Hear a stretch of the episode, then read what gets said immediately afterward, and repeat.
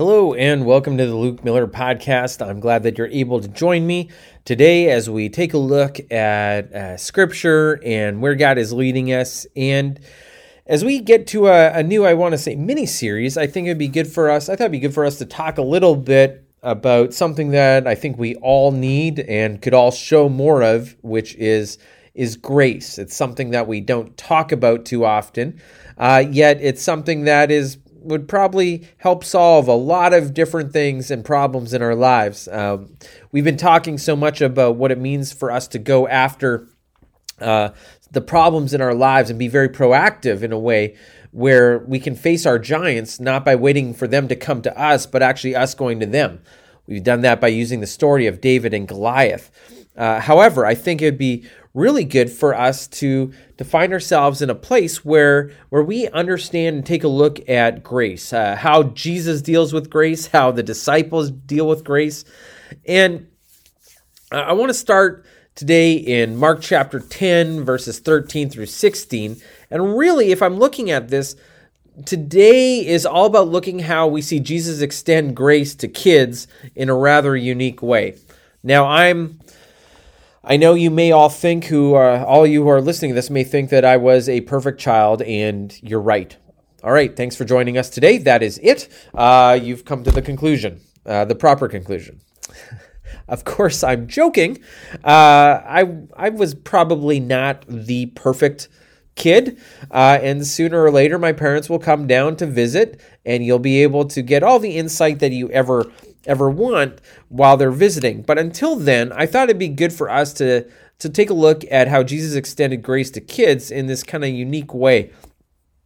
Uh, it, it's so easy for us to to think that kids just get in trouble, uh, or that they're a bother, or they're they should be seen and not heard, even, or, or quite frankly, that that they don't matter much uh, kind of half people.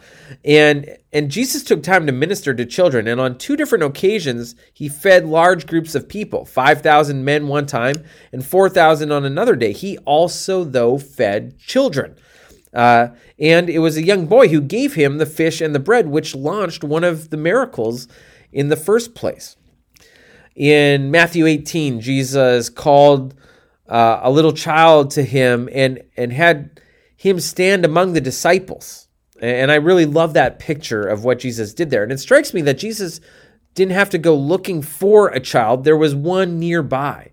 And I think there were children around all the time, and there were families around uh, Jesus all the time. When Jesus made his last entry into Jerusalem in Matthew 21, it was the children who shouted out, Hosanna to the Son of David in Matthew 21 15.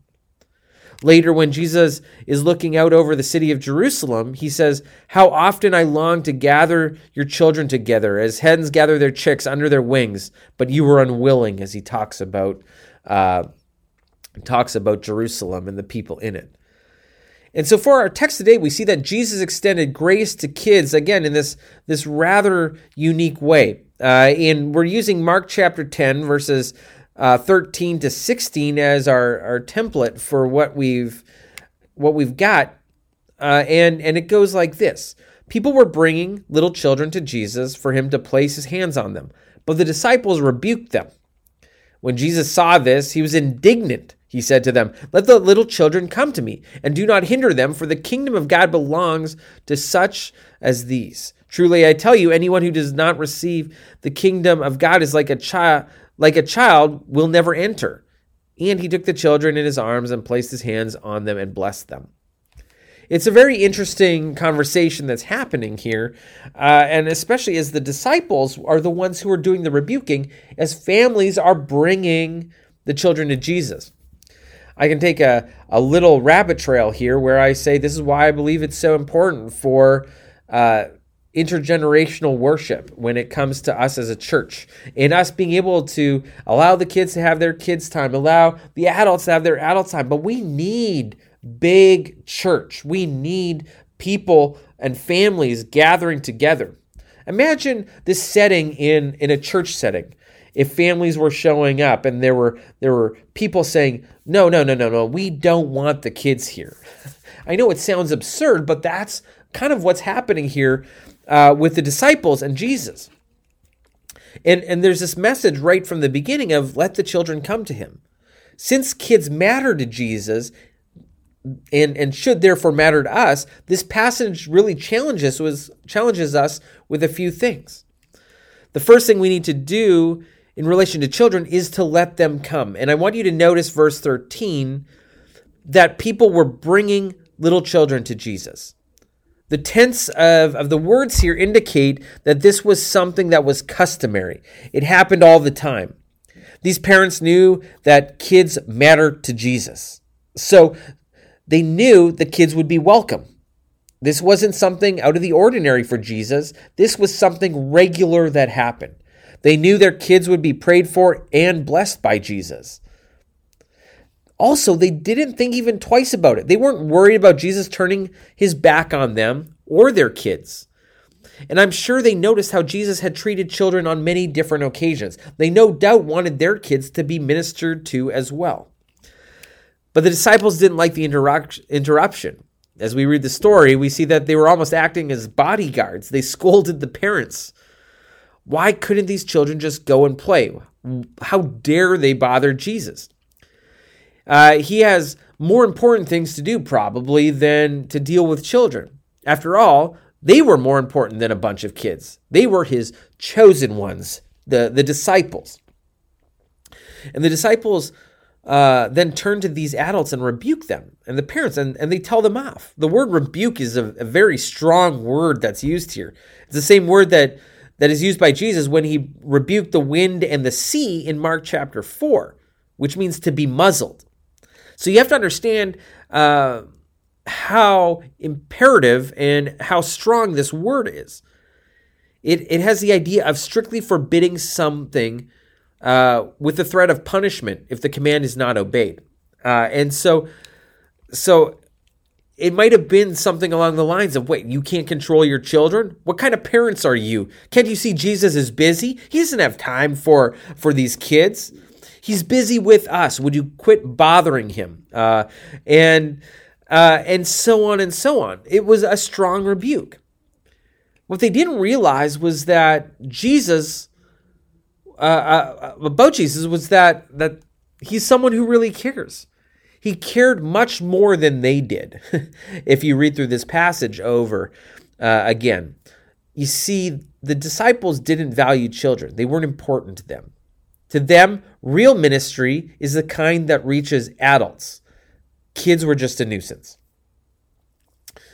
Uh, and and I think before we get too hard on the disciples and what they were saying and what that looked like, I think it's probably good for us to look at our own hearts and some of our own attitudes as we take a look at at the role kids play in church and the the role that uh, youth play in church and college kids play in uh, play in church, uh, and how much of a seat at the table we really want to give them. We have to be careful of our own attitudes because we might end up similar to what the in a similar way that the disciples uh, ended up, and that's probably more than we would care to admit. But verse 14 says Jesus was indignant with the disciples. Uh, the word indignant comes from the compound word in the Greek meaning to grieve much. And this was the only time it was used in the entire New Testament. This made Jesus both angry and sad at the same time. Uh, and no one should ever think that, think of children as unimportant. He would not tolerate this attitude amongst his disciples, and he doesn't tolerate it among Christ's followers today. Kids matter to Jesus, therefore, uh, they should matter to us. And and I know we sometimes think of uh, I kind of mentioned and alluded to that phrase of, you know, the children should be seen and not heard. Uh, and I remember when I went back uh, and, and, visited the church I grew up in, and it's got a big gymnasium. And I remember our kids walked in there, and immediately after church, they said, Can we go find some kids and play tag? much like what happens on sunrise and you see at sunrise and you see the kids running around uh, outside after the service and playing tag and having fun. And i love how it brings the the campus to life and just ha- them having fun uh, at church. But but i remember when they asked me can you run around here? when i was visiting the church i grew up in. And i honestly didn't know because I did not think that you weren't, I mean, you knew you weren't supposed to run in church. And, and, I think sometimes we come down very hard, uh, similar to the way the disciples did. But listen to Jesus' response. I mean, that is a, a the fact that it's only used once, right? Uh, it's a rare word containing angry and sad at the same time. There's a lot of emotion that's wrapped up in that. The, di- the disciples thought that Jesus needed protection from bothersome children. But what Jesus points out is that the children needed protection from some bubbling, bumbling adults and, and, the disciples. Uh, it wasn't the the kids who were the ones Jesus needed protecting from, and and it's this is very significant uh, because it indicates that children were made for God. Uh, and this is what Jesus is saying that he and children were made for each other. Uh, and they are very much a part of God's kingdom. You cannot read this without seeing how important of a role children played in the life of Jesus. They loved him immediately. They wanted to go to him. The, the parents uh, and the families were drawn to the message of Jesus we need to to let this same thing happen right with us and to not put obstacles in the way and and i picture this in the the picture of what church and community life is supposed to look like as we gather together on sundays and as as we see people on campus here and uh and families gathering is we don't want to be that stumbling block that is standing between families and Jesus, between youth and kids and families in our community and Jesus. We don't want to be that roadblock. We want to be able to create the, the safest and, and easiest pathway so people can know Jesus. Uh, in a church setting, in a program setting. And this is something that is universal that I, I believe that this passage is talking about, that Jesus is talking about how significant it is that Jesus cares about the children. To say it more positively, we need to lead our children to receive Christ as their Savior when they are young. If we don't, we may be hindering them from becoming all that Christ has in mind for them. At the same time, this puts a very important role on the disciples and a very important role on us as disciples, and, and what our role in the life of kids should be uh, and families in this church. You will hear me say on Mother's Day and Father's Day that one of the, the important things that I truly believe is that we are a family. Church is meant to be family. And whether you have kids or not, you are a part of this family. And there are kids at that church at this church, so therefore you are a parent, you are a grandparent. You are meant to be that encourager. You're you're meant to be that that champion who who cheers them on and, and helps them grow in their faith. And and that's what Jesus is doing here. He's championing the cause of the, the kingdom of God. He, he goes even further uh, in as you, look at it. Jesus tells Christ followers today in verse 14 not to hinder children. This tells me, uh, and this verse helps me see that, that kids by nature want to come to Jesus. It's us adults who often stand in the way. Uh, let's let them do uh, in order for them to know Jesus more.